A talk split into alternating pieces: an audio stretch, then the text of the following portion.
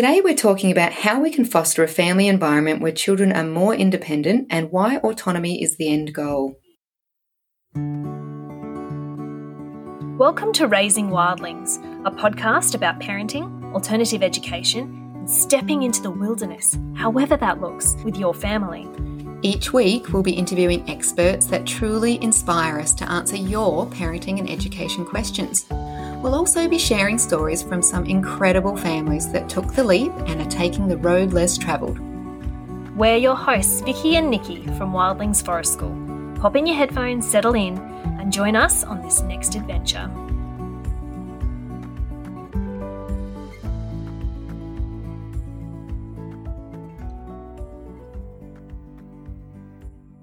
Before we start, we'd like to invite you to share this episode on social media so that we can help get more children outdoors reaping the benefits of nature. Hello, and welcome to the Raising Wildlings podcast. We're your hosts, Vicky Oliver and Nikki Farrell. One of the most common questions we get as both educators and parents is how can I get my child to be more independent?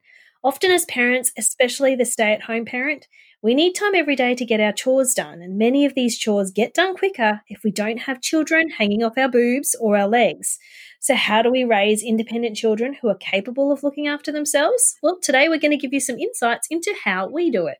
And just so you know, both of us are at home alone with our children right now, and mine are jumping off the couch doing some kind of wrestling game. So that's if you can hear thuds in the background, that's my independent children entertaining themselves right now. What are your girls up to?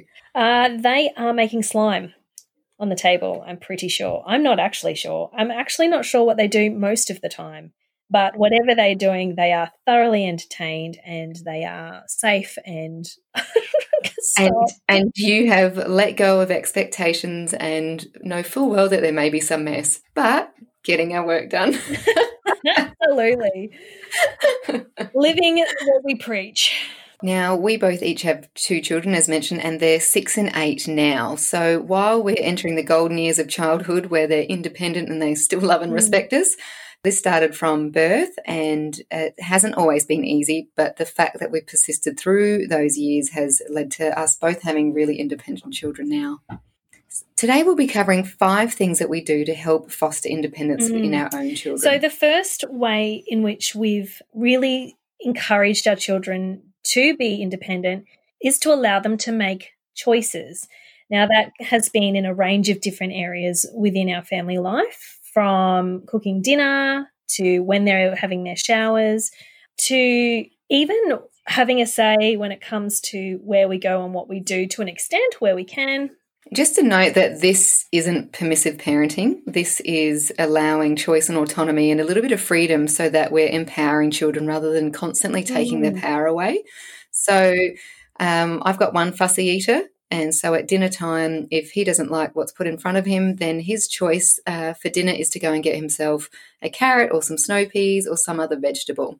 So it's not no dinner, no dessert, and it's not no dinner, go to bed. It's okay, you don't like it, that's fine, but you still need to fuel your body with something good. Here's your choice of vegetables. Yeah, and we've like? done at least something very similar in our family as well. And that has started to evolve more into you can help us choose what we're having for dinner. So we make sure that there is mm. something that she likes to eat throughout our meal planning during the week. And then, um, in addition to that, she enjoys cooking. So, encouraging her to help with the cooking encourages her to also try and eat the food that we're cooking.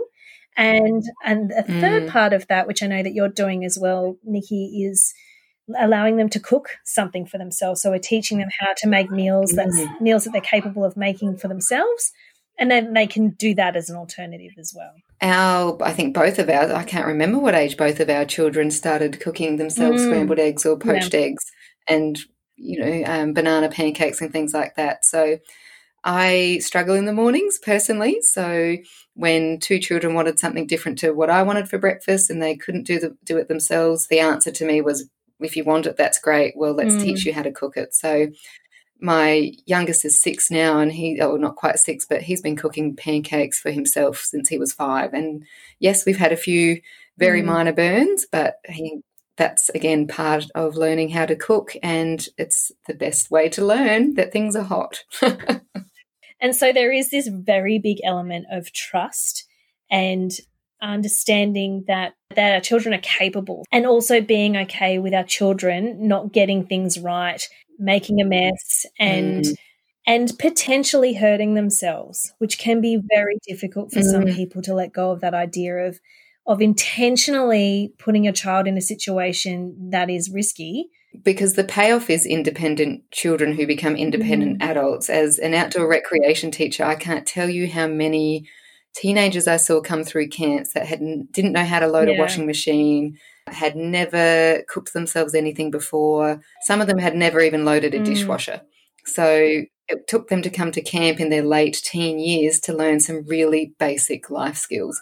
And one of the things we don't want to do is to raise adults who are dependent on their partners to yep. look after them and to housekeep exactly and at the end of the day too the more capable your children are to help around the house the less the burden sits on us to do everything for everyone so there is a long-term mm-hmm. gain for us as parents and as caregivers and as housemakers and all of the other roles that we take on if we can lessen that burden on ourselves and we share that responsibility then we can we will benefit from that our partners will benefit from that and our children will ultimately mm. benefit from that as well and then further along the people that are in the in relationships with our children whether that's you know romantic relationships or even just house sharing everyone will benefit mm.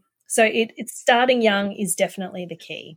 And on that is that children love purposeful work. They want to feel responsible and they want to feel as though they're contributing to the household in some way.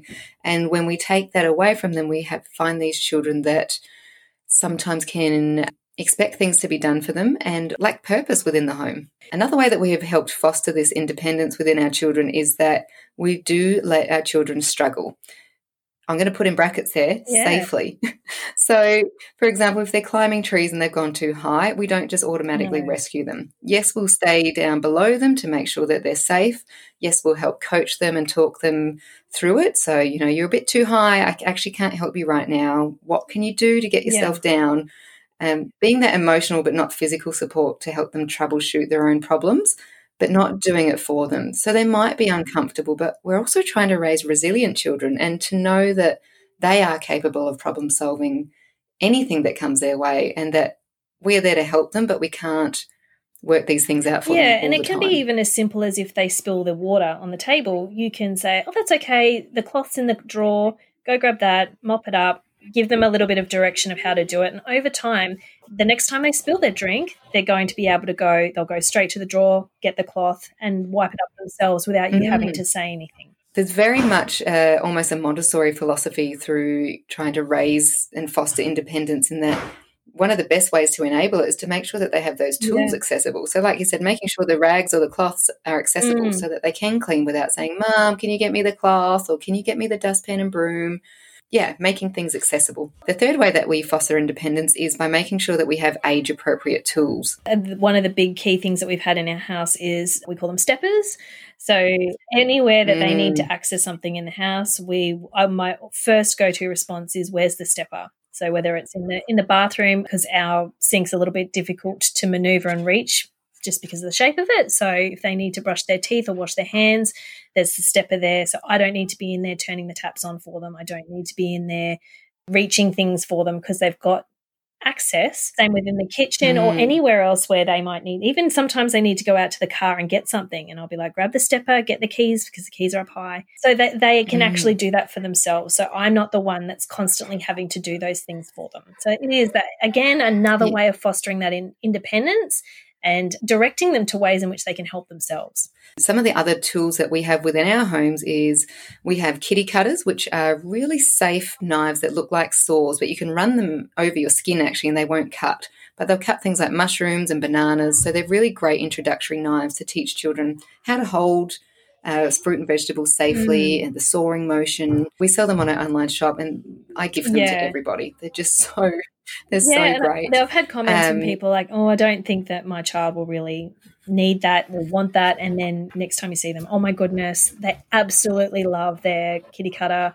It just gives them, it just it, make, mm. it fills them with so much confidence and there's something really special about feeling trusted by an adult to use an adult tool. Yeah, and that's it. And again, giving them purposeful work. So when they're helping us our fussy eaters are helping mm. us cook dinners, then I've got mine cutting mushrooms. He doesn't eat mushrooms, but he'll eat them raw. So he'll cut them and have a little nibble, won't eat them cooked, but there's just another way to help with that yeah. fussy eating and, and including him and feeling purposeful. We, uh, my daughter absolutely loves being able to be creative on the move. So we have given her a pocket knife, and it is something that has allowed her to have access to a range of different tools when she needs it, especially because she's always asking for scissors. She's always asking for something to cut something with or, or a screwdriver. So now she's got her own little tool that she can use that's in her backpack. Mm-hmm. She knows where all of her things are that she needs in order to create the most wonderful masterpieces and really strange ideas that she has. but she has everything that she needs in order to do that. And she can get so excited about that on her own without having to drag me away from what I'm doing in order to be able to create that for herself. Mm, that's right. Just access those resources to be to light that creativity, that fire. And on that note, we have spent a lot of time making sure she knows how to use that safely. So it's not like we just handed her a pocket knife yeah. and said, "Go if you like, sweetheart." We have spent a lot of time. Mm. Obviously, she comes to forest school. She knows uh, knife safety. She knows how to carry it, how to open it, how to maintain it. And for those people wondering how to start, a really good way to get children to start is with a simple mm. vegetable peeler. We sell really lovely, fancy uh, wood peelers. But you can simply start with a vegetable peeler and you can get them uh, starting on a green stick and that way they're learning how to sit safely they're learning how to put their hands on the stick safely it's a really great introductory tool before you hand and then even knife. before that you might want to introduce them to helping you peel carrots or potatoes or zucchinis again while mm. you're cooking so it it's one of those things that you need to like I've really had to spend a lot of time letting go of my time management and and the mess around that that particular around cooking because I want them to be able to help. Mm. I want them to be able to have those skills. So uh, it's about being very mm. purposeful around that activity. So another thing that I've done recently, which I wish I had have done over a year ago, was I've given the boys access to band-aids and a rollerball diet with tea tree oil and coconut oil diluted. And that's a miniature first aid kit that I have no qualms in them using on their own because – once or twice a day, a couple of times a week at least, they're coming to me to get the first aid kit, which is too high for them to reach, even with their really handy stepping stool. And it takes me away for an injury that generally doesn't even need a hug. You know, it's a, oh, i have cut myself. I just need a band aid. Mum, can you get me a band aid? I'm like, oh, you needed a hug, I'm all there. Yeah, I'm all for it. But you just need a band aid. and now I have to leave my seat. So we've just put that in their bedroom and they know that they're not to mm. expend them all. You know, that's it's only for for blood. It has to be for blood. and so far, that's been great. I mean, this week alone, I have not had to get out, out of my seat three that's times it. for a band aid. And I, um, another thing that I did yeah. too for the girls was I bought them really small first aid kits that they put in their backpacks, they absolutely mm. love that. And they will actually go. Uh, and grab splinter probes and they will remove their own splinters, which is brilliant because I don't know mm. about you, but when I remove a splinter from my child, yeah. it is like they are being murdered. So I don't know how the police haven't been called from my splinter removal. it's it's, tra- it's really uh, hectic. So now they are quite capable of being able to do that themselves. And like like you said with band aids, they've got everything that they need. And it's been one of those moments where we've been in situations where other children have helped themselves and my children have been able to say oh, i've got a first aid kit i'll go get you something and then they've been able to feel purposeful for other children I remember when your girls got those mm. backpacks, the adventure backpacks with the first aid kits, and for the first two weeks at Forest Kindy, they were just they were the nurses, the first aid yeah. paramedics. It was, it was so good. And then, like you know, you have those moments of just immense pride because you can see mm. that skill set that you know you want your children to have is actually coming to fruition before your eyes. So it's mm. incredibly, incredibly important to be able to allow them that. It's such a it's such a necessary mm. life skill, and if they if they've learned not to panic at the sight of blood by the time they're six yeah. and seven, then yeah, I'm really happy yeah, with that. Absolutely. and one of the other tools that we use regularly is we have a little dustbuster, like a miniature mm. vacuum cleaner, because the big one is too cumbersome for children under, say, five. As much as my children like using it, Whereas if they've made a mess, they've spilt dirt out of their mm. pockets, like every other child in the world. amount of sand. and out of their shoes, then they now know that they can just go grab the dustbuster and clean that up themselves without um, mm. my help. And then it's been a bit of a learning curve as well alongside this. So when we talk about these strategies, it's not like we nail it every time because I know that sometimes mm-hmm. we fall into the trap of nagging and making them feel a little bit ashamed or guilty for not being able to do what we want them to do. So there has been a progression of us mm. to actually find it within ourselves to teach them these skills without the shame and the guilt and the anger that can sometimes come with the frustration around teaching our children life skills. Mm. So it's not like you go out and try this for yourself and you're like, oh my gosh, it's it is difficult.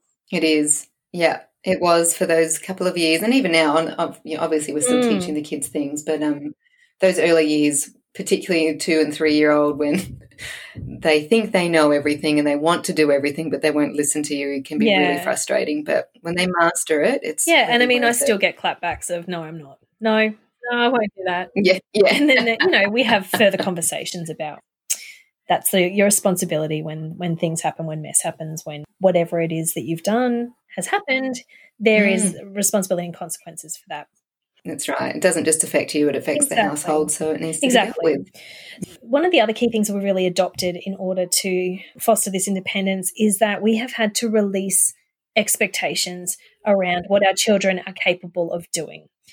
So we've talked mm-hmm. a lot mm-hmm. about uh, how children we how we can encourage children to do things for themselves, but there is a line between what they are actually capable of doing and what we want them to do. Mm.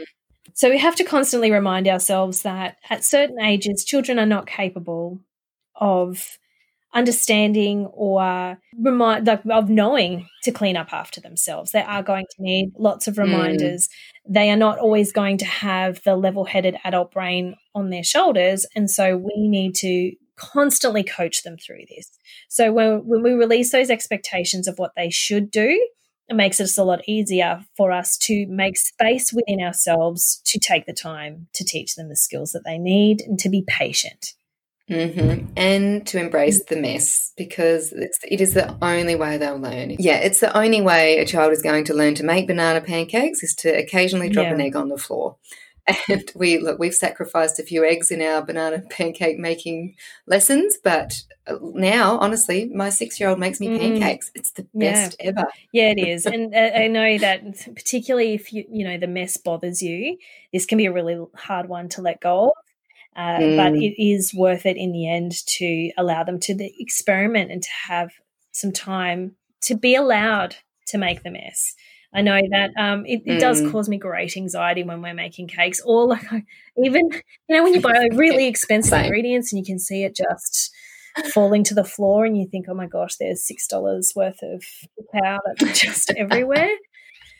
and that's just part and parcel. Mm-hmm. And uh, surrendering to that moment is what we need to do. That leads us to our next key point, which is not micromanaging. And this is, I'll be honest, this is really hard for mm. me still. And I think you and I are pretty relaxed parents, and it's still yeah. pretty hard. So it's uh, the aim is to try not to give solutions yeah. too quickly. Is to let them try and work that out, and if that involves mess, that can be really okay. difficult. But letting them struggle, even with their whether it's their shoelaces or whether it's learning to yeah, it can even be helping them to work out their own sibling rivalry.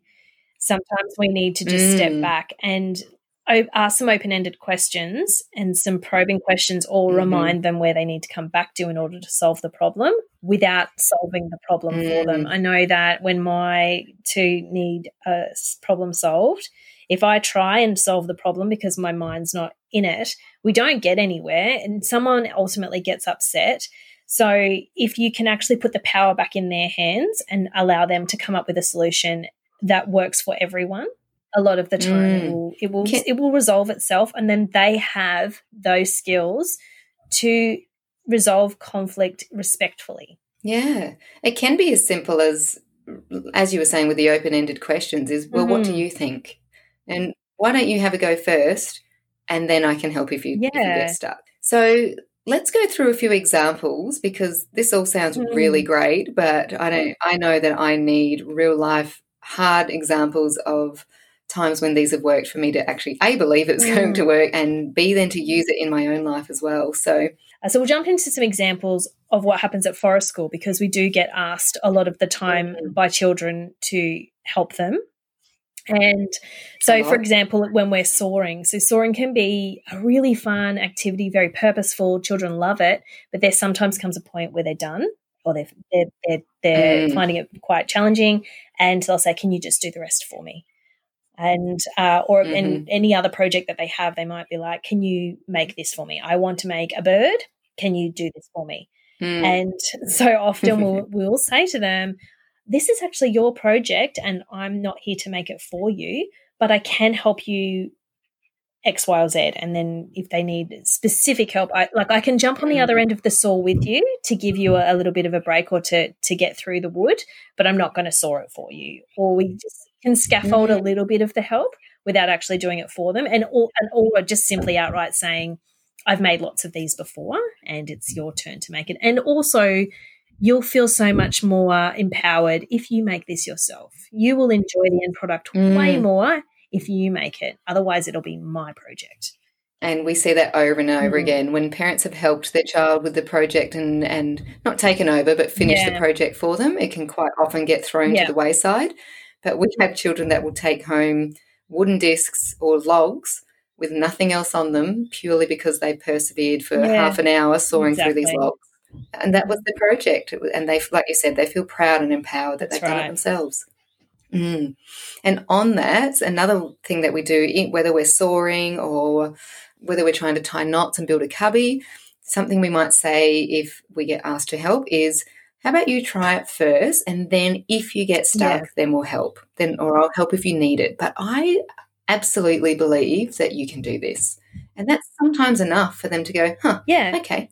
And then if do they this. don't actually achieve that, they might actually problem solve a different way of doing it because they they then have mm. that encouragement to do it themselves and they do realize that they don't want it to be our project they want it to be something that they've created for themselves Another thing that we've both found really useful as well is having a visual checklist for the front of the door before we mm-hmm. leave, or in the bedroom, or near the kitchen, somewhere visible for the kids. Uh, if they're reading, obviously it can be a list, but for my one non reader at the moment, the visual checklist is great. So before we leave the house, we must, and there is a picture of beds made, shoes on, hair and teeth brushed, and then just for and then just for laughs is I've got and kiss your mum or dad, whoever's at home. and that's been really great because they'll quite often come in and say, Oh, just one more thing, and then I get a sneaky kiss before we leave, which is just really just another little way that we can connect in the day and maybe stop that, oh my gosh, we need to leave, hurry yeah. up, wear your shoes. It's Oh, he's just giving me a yeah. little kiss. Okay. Yeah, and then you know they've gone through the list. It's really cute. We have uh, mm. big problems with forgetting shoes in our family, so the visual checklist has been very helpful for shoes and water bottles in particular. Two things that they can take responsibility mm-hmm. for. And another example that I've started yeah. doing with um, my children as well is asking them to pack what they would like for lunch. So it might be a bit different for diff- other families, but for the most part, because we homeschool, we all go out together. And uh, mm. I've found that w- we've tried different ways of making lunches work. So at the moment, they get to make their snack box of the things that they like and that they will eat. And then we have a shared bag as well, which has got my food in there. So I don't go without because sometimes children don't know how to portion control.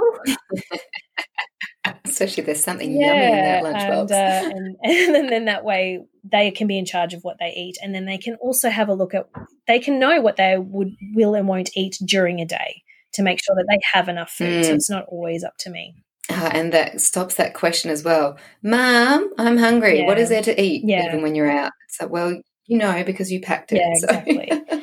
Raising independent children is not easy, but let's be honest, it's the ultimate goal. Our job as parents is to give children roots and wings. Roots so that they know they will always have a loving home and parents to turn to should they need it, and wings to fly out into the big wide world on their own. And we don't want to raise children who are going to be codependent on their spouses. We want to raise children who are able, capable, and can set firm boundaries so that they're not taken advantage of and so that they don't take advantage of others, including their spouses. To help do this, we need to communicate respectfully with our children. You can download our free Words of Empathy and Validation cheat sheet at wildlingsforestschool.com slash free dash downloadables in those times when we need a little help to not swear under our breath at our children. In next week's episode, I'll be chatting with Catherine Sellery, who is a parenting expert and focuses on conscious parenting, nonviolent communication, EFT, and matrix reimprinting. We'll be talking about what we do that affects our children's self esteem, how we can resolve conflicts and model collaboration and why that matters, and how we can develop family systems that encourage children to stay connected to their inner voices and why that matters. We would love for you to share the love on your socials, subscribe, or follow us on your podcast platform of choice. And as always, we love doing this journey with you. So until next time, stay wild.